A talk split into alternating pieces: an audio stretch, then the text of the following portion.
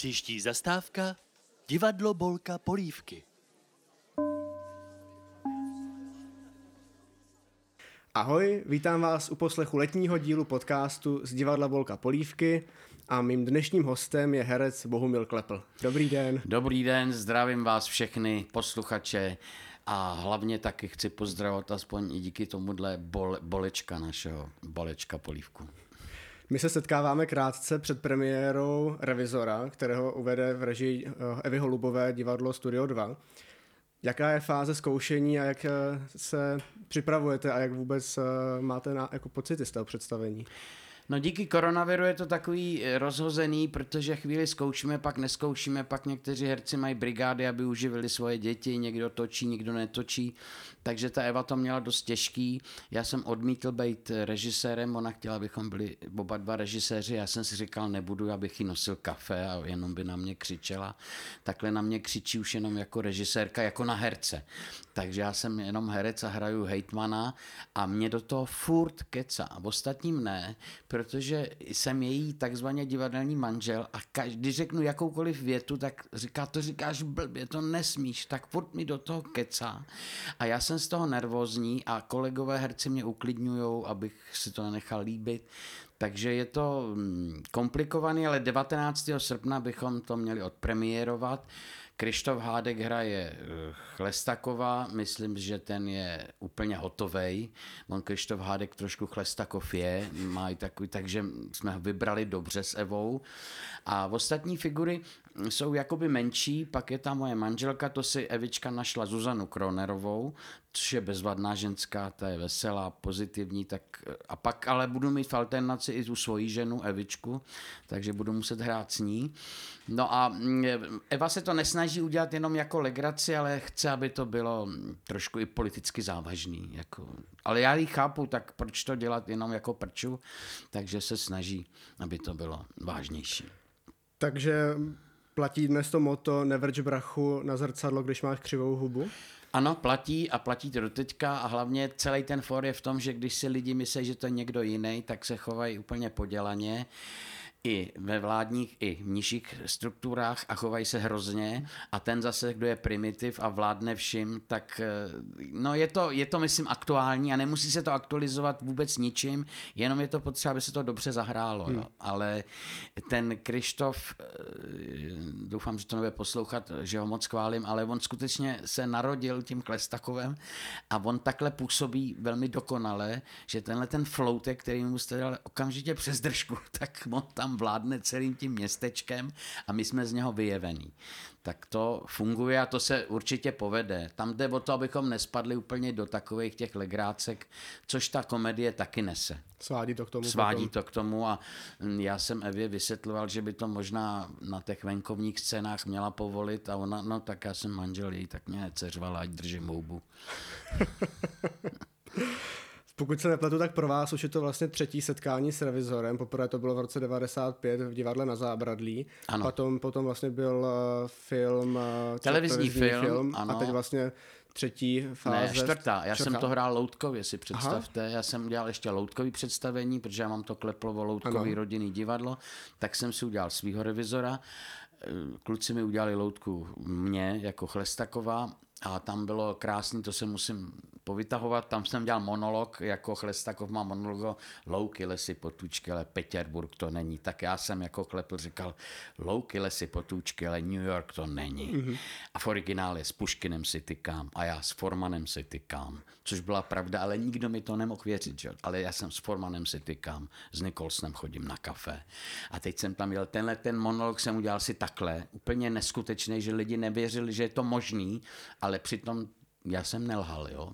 Ale vypadalo to jako, že lžu, protože si nemůžu tykat s Formanem. Mm-hmm.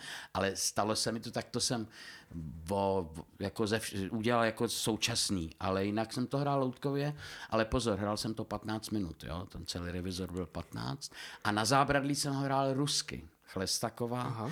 To si přál Petr Lébl hrozně a asi 3 reprízy byly rusky a pak to nevydržel Leoš Suchařípa, který mi hrál Slu Osipa.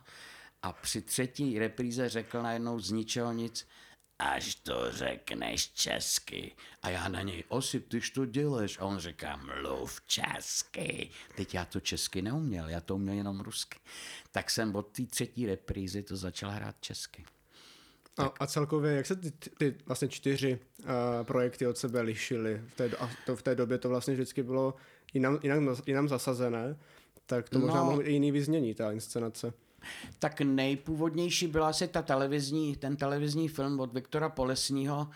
Tam jenom si myslím, že byla škoda, že Olda Kajzer hrál Chlestakova a Olda Kajzer je prostě bůh a velký herec, že tam mě to nějak... To je, myslím, trošku problém Viktora, že to nebylo úplně, bylo to právě někdy tak jako povrchně. Já jsem hrál poštmistra, nebo nevím přesně koho, soudce, a všichni jsme byli v takový křeči, byli jsme takový jako namaskovaný do těch ruských mužiků. Bylo to jako dobově, vizuálně přesně, ale neoslovilo mě to. Ta naše inscenace Na zábradlí byla zase prdlá tím Léblem, ten to udělal úplně někde v Asii, jako. Ale ten pocit tam nějaký byl. Myslím, že nejlepší inscenace Revizora je Slavná z činoheráku od pana Kačera, kdy hrál Kodet a Landovský ty hlavní hrdiny a pak Růžičková jsem viděl Růžička a pak to hrál Oleg Tabakov, to bylo po té okupaci v 68.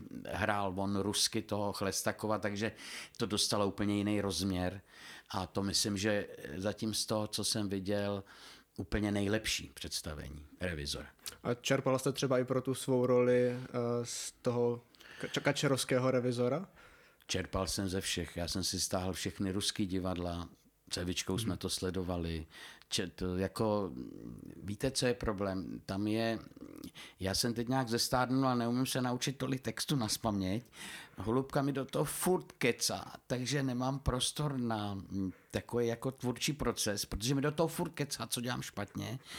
Tak jako kdybych to měl zahrát zítra, tak to zahraju v rámci legrace, ale to, co chce Eva, aby tam z toho byla větší hrůza a strach, tak to ještě neumím. To přijde toho 19. srpna. To přijde 19. to určitě. Já si musím vždycky vzpomenout, když na mě Eva křičí nebo tohle a budu toto. No a já ji pak budu režírovat taky, ona taky hraje moji manželku. Takže já se na ní těším. Jí to musím naučit taky hrát. Ono vlastně ideálem toho dramatu je dokonalá společnost, nebo vlastně to je vlastně Gogolův sen. V podstatě on kritizuje tu společnost, že je rozdělená a kritizuje poměry v té společnosti. Dá se vlastně vůbec dosáhnout té ideální společnosti, kterou ten Gogol v podstatě si vysnívá v tom Revizorovi? Myslím, že ne, nedá. To je nesmysl úplnej, ale jako ta hra je nadčasová a hraje se po celém světě. Není tak oblíbená na tom západním světě, ale když řekněte na východě komukoliv. Krištof Hádek mi teď vyprávěl, že mají doma nějakou ukrajinskou uklízečku a že jí říkal, že hraje Chlestakova, tak ta paní Maria se tady dozesmála a smála se asi 2 hodiny, že takovou geniální hru dělají, že to je legrace. Takže to v sobě ty bejvalí Sověti, teda ať říkám, mají a moje gruzinská babička, protože já mám ty arménsko-gruzinský předky, tak ta mě už od 6 let četla Revizora a hrozně se u toho smála, řezala a já jako dítě to nechápal, ale už jsem byl odkojený tím Revizorem, takže určitý fráze, určitý věty jsem znal už z mládí nazpaměť. A tím jsem otravoval Evu a mluvil jsem, takže to Evu pak napadlo, tak ať to uděláme teda v divadle Studio 2. No, a tím to vzniklo. A vy jste vlastně ve Studiu 2 už od roku 2010, hrajete aktuálně v 7 inscenacích a 2 další přijdou na ten repertoár. Je to ještě práce nebo už je to domov? Je to domov, to musím pochválit, to Studio 2, jak je člověk na volný noze a byl jsem ve více divadlech, tak tohle je první divadlo, který se k hercům chová úplně jak hvězdně. To je opravdu, já si to vždycky uvědomuju, jak se máme dobře, teda zatím musím zaklepat, díky tomu koronaviru čertuji, jak to bude, ale je o nás postaráno, nemám pocit úplně jako ty komerce v tom špatném slova smyslu. Komerční divadlo to je jasný, ale má to svoje zázemí, nehrajou se tam jenom hry, které jsou takzvaně prodejný, jako Líbánky na Jadranu a já nevím, Vysavač, ale hrajou se tam i závažné hry, dostává tam ten Michal Hrubý nový a nový herce, i takový hodně slavný, kteří hrajou vážné věci, takže myslím, že jeho snem je vytvořit velký divadlo a já v legraci říkám, Michala, až požerete i Národní, tak konečně budeme ten jediný divadlo v Praze Studio 2. Požerem i vás, toho Bolka, alebo Bolek s náma bude, protože budeme dohromady a budeme jedno velký divadlo. Celorepublikový. Ano, celorepublikový jedno. Ano. Po Revizorovi vlastně přijde na podzim nová inscenace, kterou píše pro Studio 2 Petr Zelenka. Jmenuje se Beckham. Jak se těšíte na tuhle spolupráci?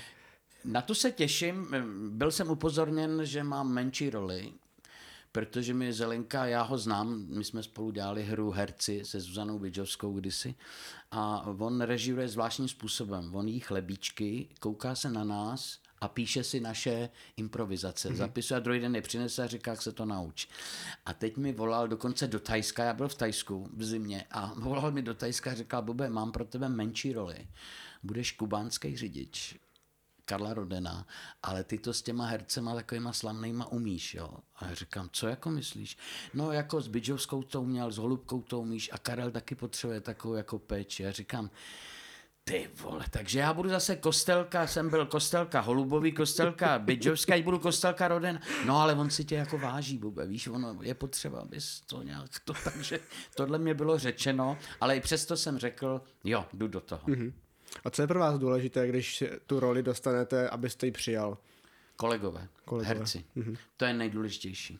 Protože tam, když je špatný napojení nebo tohle, tak to pak nemá vůbec cenu. To nejde. A to s tou právě, to, s tou Evou nebo s některýma hercema jsme tak napojení, že už určitý věci, prostě jsme na tom jevišti, fungujeme, žijeme to. A když se vám herec nedívá do očí a dívá se na čelo někam a mluví a má to nahoru, dolů, slabě, tiše, no tak je to špatně. Já jsem rád, já to mám z toho Ruska, z toho východu, já mám rád to prožívání, prožívat se a jak mi řekl Miloš Forman, s tím jděte do prdele. To pak jenom chlastáte, víte, úplný prdlačky. Herec musí být profesionál, řemeslo, Klepl, a ne tyhle prožívačky vaše rusácký. To mi pak ještě řekl, já mám Rusáka v newyorském bytě, proč jsem emigroval. A strašně jsem byl z toho zničený a já jsem říkal, tak mistře, já se odstěhuji, ale buď tiše. Seď tady, jsem běhal ve slípech a říkal, mám Rusáka v bytě. Tak to si pamatuju. Ne, takže musí to být herci, ne, že musí být kamarádi, to ne, ale musí tam být napojení nějaký psychický. Mm-hmm. A to pak funguje.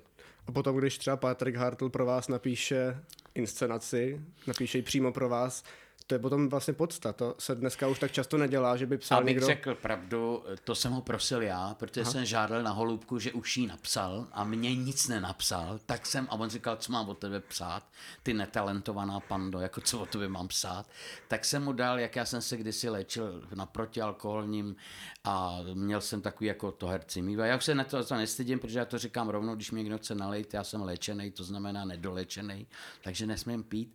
A oni mi dali zprávu psychiatrickou, jo? A tam je, to taky používám v té hře, že hypersenzitivní, pravděpodobně trošičku na hlavu, průměrný IQ a nestandardní reakce a abych to jako pochopil, tak máte, pane Klepl, nasráno v hlavě. Tohle mi řekl doktor a tohle Patrik viděl, četl a normálně z toho byl tak šťastný, že napsal tu hru Vysavač. Mm-hmm. Je to hodně o mně. A vlastně nejen tu hru Vysavač hrajete i u nás v divadle a teď se s ní hostoval i na naší letní scéně. Jaký to je rozdíl hrát venku a vevnitř? Má to úplně jiná specifika pro vás? Určitě, to se hraje jinak. Navíc v létě je venku vidět do lidí, což tady ta inscenace třeba Vysavač vyžaduje, že jste v komunikaci s divákama, ale když si tam najdete nějakého negativního diváka, tak je to vždycky blbý, tak si ho chcete odmazat, ale stejně vám ty oči vlítnou. Takže tenhle ten způsob, to one man show, se dá hrát podle mě i, já bych ho mohl hrát i klidně v obchodním centru, jako skutečně, jak je to napsaný. Ale tady jako v Brně, já když hraju u vás, u Bolka v divadle, tak tady se hraje vždycky dobře. To už máme naučený scény. Tady se hraje v klidu a Brňáci to berou a cokoliv tady hrajem, to není jenom Vysavač, že tady hrajem Leta. Takže tady se hraje dobře. Včera jsem měl jenom ty dva diváky, důchodce, kterým jsem se nelíbil a já jsem hypersenzitivní, tak jsem trpěl a viděl jsem, jak odcházejí, chtěl jsem to ještě komentovat v rámci té hry, pak jsem si v duchu řekl, Klepl, drž klapačku, nebo to ještě zhoršíš, ale lidi byli bezvadní, byli skvělí a bylo tam strašně moc lidí. To já mám právě ten stařecký strach, důchodcovský, že vždycky se jdu podívat nenápadně, jestli tam jsou vůbec lidi. A když u nás v divadle se vejde třeba 650 a teď slyším jenom 2 hlasy, říkám ty a je to tady. Konec. A pak mě řeknou, prosím tě, Klepl, sklidni se. Máš tam 650 lidí a ještě přístavky. Jo. Vždy vyprodáno. No, vyprodáno. A včera to bylo taky krásný. To udělá radost, to se přiznám, to mi dělá radost. Že toho lidi chtějí vidět ještě, ne jako tu hru, ale v podstatě tu personu, která tam, to je takový bazar, já říkám bazar dovedností, to napsal ten Patrik pro mě, bazar dovedností pro netalentovanou pandu. A pak napsal ty líbánky na Jadranu, no tak to na to se nedostanete ani tady. To je úplně vyprodaný. K nám se ani nedostanou jako na zájezd. Na to, aby se dostali diváci. Prostě vidět Holubovou, Klepla v plavkách, to je horší než na Rolling Stone. To mě těší teda, jako, to je příjemný. My jsme na začátku zmínili Divadlo na Zábradlí. Vy jste tam byl vlastně v angažmá v té nejslavnější éře Petra Lébla. Chybí vám taková persona, jaký byl Petr Lébl, a celkově vůbec jak vzpomínáte na tu dobu toho působení v Divadle na Zábradlí? To bylo jediný divadlo, kde jsem se naučil být jako i vážnej a přemýšlet o roli jinak. A byl jsem za to šťastný, protože Petr Lébl, i když byl svým způsobem blázen, tak to byla výjimečná osobnost. A já jsem se cítil takový měšťáček vedle něho a vlastně díky jemu jsem se naučil spoustu věcí chápat v rozměru divadla a nedělat tragédii jako tragédii, ale naučil mě chápat to divadlo líp. Já jsem rád za to, že jsem u něj těch 10 let byl. A tušil jsem, že si něco ten Petr udělá, protože on skutečně byl takovej vyšinutej zvláštně, že když mi to tenkrát oznámili, že se oběsil v tom našem divadle, tak já jsem, první reakce byla taková, já to tušil. Jako kdybych to nějak věděl, ale pak jsem to obrečel taky, ale ten moment byl hroznej a vzpomínám na to rád, protože to bylo v období, tomu říkám tvůrčí období. To jsem skutečně tvořil, byl jsem tam od rána do večera a Petr Lébl, který mě hned tak nemiloval jako ze začátku, tak mi podstupně dával velký role, vlastně titulní. Toho Ivanova, třeba to nikdo netušil, že Klepl Šašek bude dělat Ivanova, chlap, který se zastřelí, ale já se v tom tak našel, že jsem to pak hrál úplně, ne, že jestli jsem byl dobrý nebo to, já jsem to fakt cítil, já jsem to prožíval, to Ivanova, který se zabije a pomohl mi tenkrát i Leoš Suchařípa, protože on to zkoušel, jiný herce zkoušel, takový slavný, jako a nebude jmenovat, aby to, že ty to udělají a pak mu dramaturgyně řekla, zkus Klepla. Ježíš Klepl, ne, teď to je srandista. No zkus mu to, ale už Suchařípa řekl, jo, ten tomu jedinej rozumí, jako tomu. No a dali mi to. A tenkrát jsem Petrovi zakázal, aby dělal všelijaký takový legrácky kolem, jak on miloval v těch inscenacích, takový tohle. Já jsem říkal, Petře, jenom čistý herectví budem dělat, jo. Žádný tohle. Taky pak napsala kritika, Lébl, okleštil všechno a bylo to čistý představení. Tak to si trošku beru na sebe, protože jsem to Petrovi zakázal, že to nestihnu za 14 dnů naskoušet. No a naskoušeli jsme a pak jsme to hráli i v Moskvě.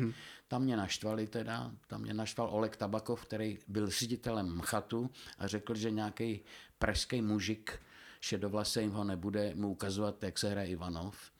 To mě teda hrozně zklamal, protože já ho miloval, Tabakova. A pak, když byl v Karlových Varech na festivalu, tak Jirka Bartoška mi udá radost, protože když jsem vešel já do termálu, tak řekl, vítám velkého sovětského umělce. A vstal Oleg Tabakov a já jsem řekl, to není na vás. A zvedl jsem se a celý sál mi zatleskal a to jsem říkal Tabakovi v Česku, už to máš za to ty. Za to Ivanova. Ten nevěděl vůbec, co se děje. No tak vzpomínám na toho Lébla hezky a myslím si, že mi dal skutečně ten tvůrčí proces, jsem prožil na Zábradlí. To bylo krásný období. A jsou vám třeba bližší ty inscenace nebo respektive dramata toho klasického repertoáru nebo ty novější hry, které vlastně vznikají v poslední době? Já všechno hraju stejně. Mně jedno, jestli hraju Ivanova nebo manžela Evice Holubový v Líbánkách na Jadranu, protože všude to prožívám úplně stejně a vlastně zjišťuju, že čím víc jsem jako skutečnej, opravdický v prožívání, tak je úplně jedno, co se hraje. Vlastně to nešaškuju a nedělám takový scizováky. Já to neumím. Mm-hmm. Já to mám z toho východu, takže já se prožívám, jak říkal Miloš, ať jdu do prdele s tímhle.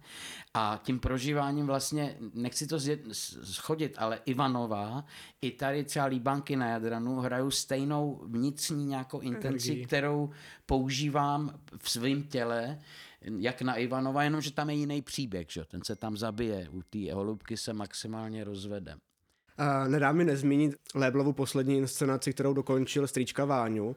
To musela být vlastně na závěr taková velká práce i pro vás. Přijde mi, že to vlastně bylo i samo o sobě legendární v tom, že ono to odkazuje na tu budoucnost, že se to potom hrálo vlastně 10 let, to představení. A já jsem měl potom i možnost číst Léblovy připomínky k té inscenaci, kde úplně do detailu vás upozorňoval na to, co bylo třeba špatně. Bylo to i pro vás tehdy v té době důležitý mít od něj tuhle zpětnou vazbu z těch představení, které potom následovaly, že nebyl tím režisérem, který od premiéru je inscenací a už ji nechá žít svým životem? To ne, to on skutečně, to jsou romány, co napsal, to jsme dostávali po každém představení, popsaný 2 A4, každý herec zvlášť.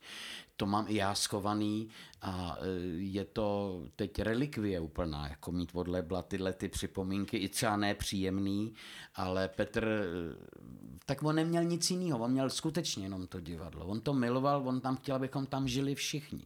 On chtěl, abychom tam ráno přišli a odešli až druhý den ráno třeba. On to tak miloval a chtěl furt, abychom byli všichni v tom tvůrčím procesu a my jsme někdy to nechápali nebo nechtěli, protože jsme měli rodiny, ženy a tohle a on žil jinak. On tímhletím žil a ten Strýček Váňa, to já jsem netušil, protože jsem blbej, i když jsem hypersenzitivní, že to je rozlučkový představení a on tam určitý místa vypíchl třeba i světelně, nebo tam dával věci, které jsme vůbec netušili a až teprve zpětně po smrti jsme zjistili, že v tom Strýčkovi Váňovi jsou odkazy na jeho sebevraždu, což bylo teda úplně šílený. Zjistit až dodatečně, že tam ty věci určitý, ale to teď nemůžu jmenovat přesně, tam opravdu vystupujete, že on se loučí se životem. Já tady mám jeho jedny poslední připomínky vlastně z listopadu, kde na závěr toho celého připomínkového listu píše věty: nikdo ať nepropadá skepsi, hrajete krásně a to byla teprve 7. repríza. Pokud se v posledních článcích o této naší práci jali naši dobří známí uvažovat, do jaké míry je ta inscenace dobře spočítaná, dal jsem si tu práci a zazpomínal jsem, jestli jsem ji počítal. Nepočítal, což ovšem nic nemění na skutečnosti, že to mám spočítané. Děkuji za vaše výkony i za tuto trpělivost. Z toho samotného jde mráz po těle. To jde mráz, no. Vy, když jste to tehdy četli, přišlo vám to, že to je jeho rozloučení, nebo vás to nenapadlo? Mně to nenapadlo. Jako někteří lidé, třeba dramaturgyně Ivana Slámová, tyhle to nějak tušili. Já jsem jenom tušil, že je bláznivej, že si něco udělá, protože to vypětí pracovní bylo veliký a tyhle ty pro mě, ale to já jsem v tomhle v tomhletom vyjadřování jsem si říkal, je nějaká patetičnost. Ale když se to stalo, tak jsem se mlátil já hlavou vozdi a dokonce jsem ani v jednom dokumentu nechtěl vystoupit a nechtěl jsem brečet, nebo vůbec jsem nechtěl se k tomu vyjadřovat, protože mě bylo trapně něco říkat, protože ten Petr často, a já mám taky takovýhle vzkazy, a on ještě, když dával poslední vzkazy, tak to bylo šílený. On určitým lidem napsal dopisy. A my jsme si je pak teda až později ukázali a to nebyly nějaký bolestní dopisy, jako já teď umřu nebo něco, ale třeba Majdě Sidonový, která měla dítě s nějakým klukem, který ho on miloval, tak on napsal, to si pamatuju, ať hledá slova na radost. Všechny slova na radost, ať všechno je radostný a krásný a že on žije v tom dítěti. Tak to byly takovýhle zvláštní, napsaný dopředu věci a ta Ivanka Slámová, dramaturgyně, kterou já jsem taky kdysi i žil chvíli, tak ona dostala od Petra Lébla úplně všechny ty dopisy, zápisky, ale pak sama uznala a odevzdala je mamince. Říkala, že se vlastně v tom nechce nějak moc vrtat, ale odevzdala to a ani mi nedovolila, ale ode mě to bylo čistě takový jako bulvární, takže to bylo správně, že mi to nedovolila se podívat do toho. Ale já mám od Petra něco, jako jste teď četl vy, tak mám od Petra i fotky podepsaný, když jsem měl premiéru Revizora, Ivanova, tak on tam krásně mi píše takový, on byl i literát, on byl básník. Mm-hmm. Já si to vlastně uvědomuji až fakt teď zpožděně, teda ne teď, už to vím, ale že jsem byl takovej bohoušek, jak se říká, z Pardubic a z Moskvy, který ničemu nerozumí, a díky Petrovi jsem mnohé věci pochopil. Byl jste v podstatě u dějin, protože tohle je velká část nebo velmi důležitá éra divadla na Zábradlí, na kterou se vlastně dodnes vzpomíná. Ale stejně bych raději možná šel k nějakému veselějšímu tématu, přece jenom je to těžký pro všechny.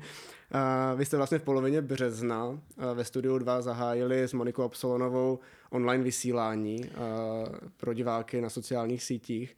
Jaké to vlastně bylo v té době hrát pro 1000 diváků, ale zároveň pro nikoho? No já jsem přišel do divadla, protože jsem měl svoji maminku, moje maminka je velmi temperamentní žena, proto jsem asi herec a taková svérázná, a už jsem se nudil s ní při tom koronaviru, tak jsem zavolal do divadla, do Studia 2, Tomáši Přenosilovi a říkám, hele, nechtěli byste tam uklidit nebo něco, vytřu, vysaju nebo pomáhat, já nemůžu sedět s mámou. On říkal, tak přijeď, no a přijel jsem a on říkal, no a tak zkusíme udělat nějaký přenosy. Já říkám, no tak pojďme. No a hned dalo slovo, Absolonka klepla, už to jelo. Já jsem měl nejdřív dobrý pocit, já jsem se nestyděl, protože jsem měl pocit, že se bavím, jako se tady bavím s váma, taky se nestydím, je to úplně tak jako volný.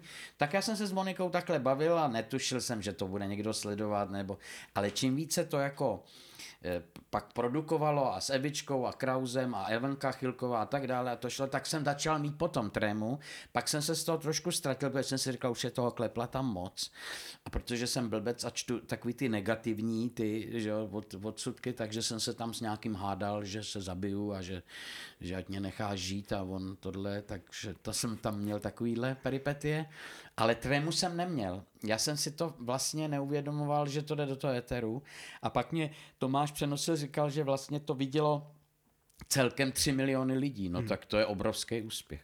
Ten ohlas byl opravdu veliký. Že to vlastně... A je dobře, že jsme to začali vlastně od začátku, že se to lidi naučili a doteďka potkávám lidi mladí, který bych vůbec netušil, že na nějaký Studio 2 nebo Bolka Polívku, a oni říkají, pane Klepl, my jsme nás viděli v televizi, a já říkám, vždyť já teď nic nehraju.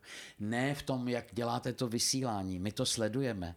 A byly to mladý holky, tak to mě potěšilo. A není to možná cesta, jak oslovit to mladé publikum, které vlastně se velmi těžko oslovuje vůbec jako proto, aby začalo chodit do divadla?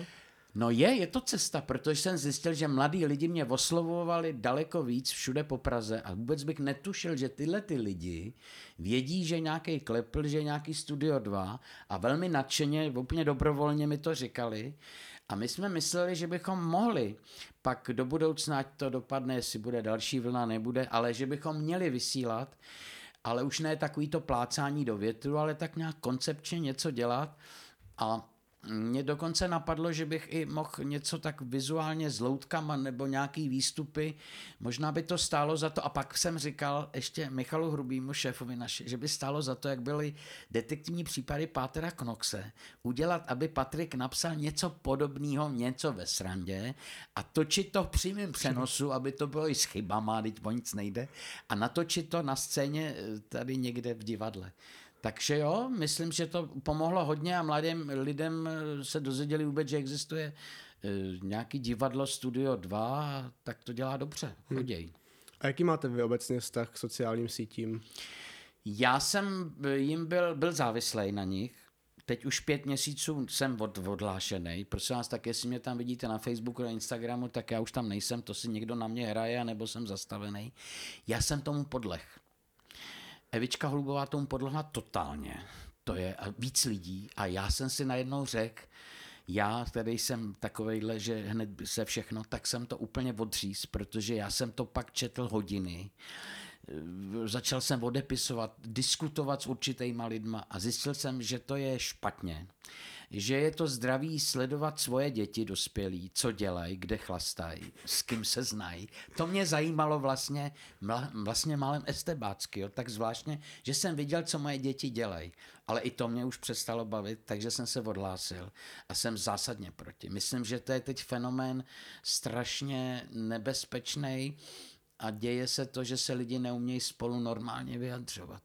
A bude to ještě horší. Nemají žádné hranice vlastně. Nemají vůbec, a je to v tom anonymitě takový. Proto je ty negativní věci, to mohl klidně napsat, jak mi říkal Patrik, to jsem mohl psát klidně já, Bobe, abych tě naštval. Jako. A já si říkal, no to smohl, ale víš, jak mě to vytáčelo. No a třeba jsem to psal já, abys byl vytočený. Takže to je, ne, už jsem negativní. Ale byl jsem v tom leta velmi zapojený a zapojoval jsem se do různých i politických věcí, že jsem odsuzoval politiky a nadával jsem na ně, pak zase nadával někdo na mě, pak ty Rusáku vrať se domů, to mi vracejí vždycky, že jo, to je jako za to já, to je můj velký mindrák, jako za to bych mohl, že jsem se narodil já v Moskvě, rodičům český a arménský matce, tak to mám furt na talíři. Když už nevědí co, tak použijou to nejvlastně. No, Rusáku táhni domů. Ale já s Ruskem nemám, ale i kdybych měl, ale nemám nic, já mám arménský předky a na ty jsem hrdej teda, protože Arménie patří mezi, a teď se tam navíc válčí, že? Tam je hrozný pogrom. To jako, já se znám i s takovou tou, já nevím, jestli to můžu říct tady do toho rádia vašeho, to snad prezident nebude poslouchat, ale já myslím, že ne, povídal arménský prezident, když jsem tam byl s dětma, ukázat jim Arménii, aby viděli, a tak jsem se tam sešel, protože mě tam povozili mezi hercema a prezidenti a všichni a policie, šéf a tohle. Byl jsem tam jako jejich arménský herec slavný, který je slavný v Praze. A takže o mě věděli a pak tam byl prej náš prezident, abych nebyl zavřen, jak nebudu jmenovat, náš prezident a arménský prezident ho pozval do sklepa na arménský víno, teda koňák, takový, jak máme tam ten Ararat stoletej. A zeptal se jako na mě. Arménský prezident říkal, jestli náhodou nezná, že u nich horoší aktor Bohumil Klepl. A náš prezident řekl, vy důmajete, to vy idiota.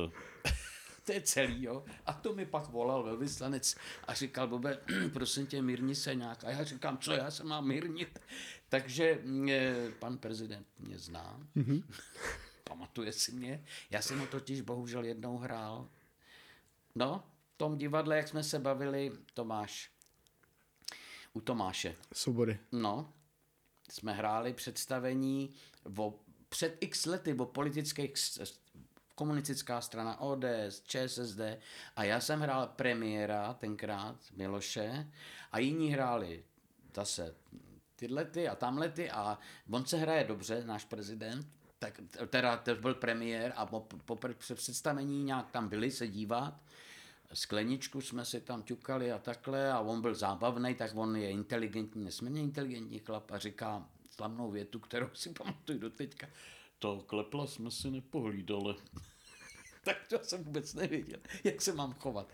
Takže on mě, ne, že by mě znal, ale ví, kdo jsem. Takže jako arménský herec to mám spočítaný už, no. No, ale to nevadí, já to přežiju. Jo, ale to mám ještě, to musím říct pro pobavení, když pojedete třeba v autě. Byl jsem v Šumperku, hrál jsem tam vysavač a šel jsem se podívat, protože měl můj miláček Ovčáček s panem prezidentem diskuzi na náměstí a já jsem se šel jenom podívat, tak říkám, bude mluvit prezident. Stoupil jsem si tam a za chvíli přišel policajt a říkal, to bude provokace, vypadněte.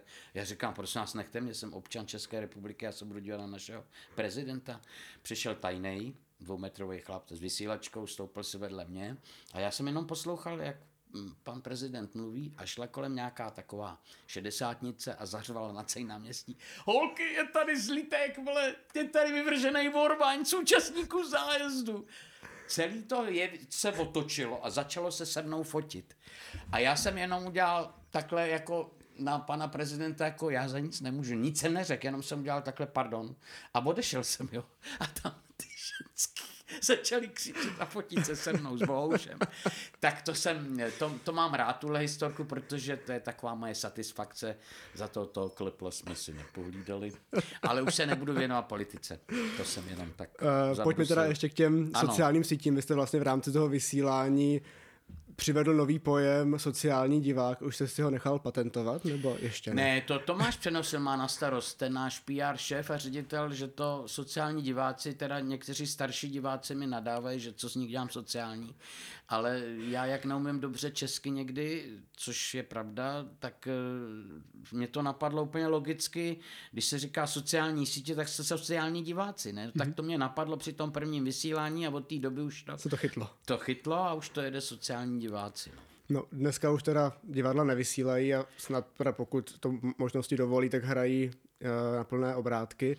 Máte vy vlastně vůbec teď prostor na nějaké odpočívání nebo čeká vás ještě nějaká dovolená v létě? Ne, do 12. března příštího roku hraju každý den. To nevím, jak to vydržím, ale mě to dělá dobře. Já to mám jako drogu, že to, když nevystupuju večer, tak blbě spím a tím, jak jsem vylečený alkoholik, tak je to pro mě vůbec těžký, protože já chodím na ty anonymní alkoholiky a oni tam sedějí a vyprávíme si ty historky, jako když, co děláme, když nepijeme. A byl tam takový mladý kluk, stál a říkal, čeče, já stojím na balkoně, všechno mě štve, život je nuda, žena mě štve, děti. A já jsem se mu začal smát a on říkal, co se směješ, ty debile. A já říkám, že prožívám to samý, že se ten život musíme naučit žít bez chlastu. A je to hrozně těžký. Takže mě to divadlo pomáhá, to je takovej doping. Já když nemůžu chlastat, teď už to tak nemám, že bych musel pít, už mám to bažení, mám pryč, jo. Ale že mi to divadlo dělá dobře, jenom abych to vydržel zdravotně. Ono je to hodně představení. No. Dovolenou vždycky jsem dělal v únoru, 3 neděle jsem lítal do Kambodže, Vietnamu nebo někam do těch destinací, no teď to určitě nepůjde, takže nikam nepoletím a moje nejoblíbenější destinace je tam, kde se dá potápět, šnorkovat a prohlížet si moře, rybičky. Já jsem ujetej na focení rybiček, takže nejlepší na to je Rudý moře a Maledivy.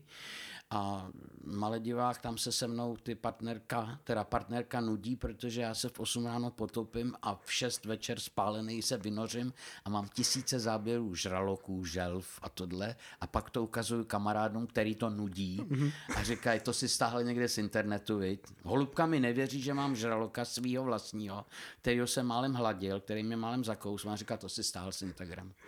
Jo, tak to mě baví, ale jinak to hraní potřebuju jako prášky. Jako chlast.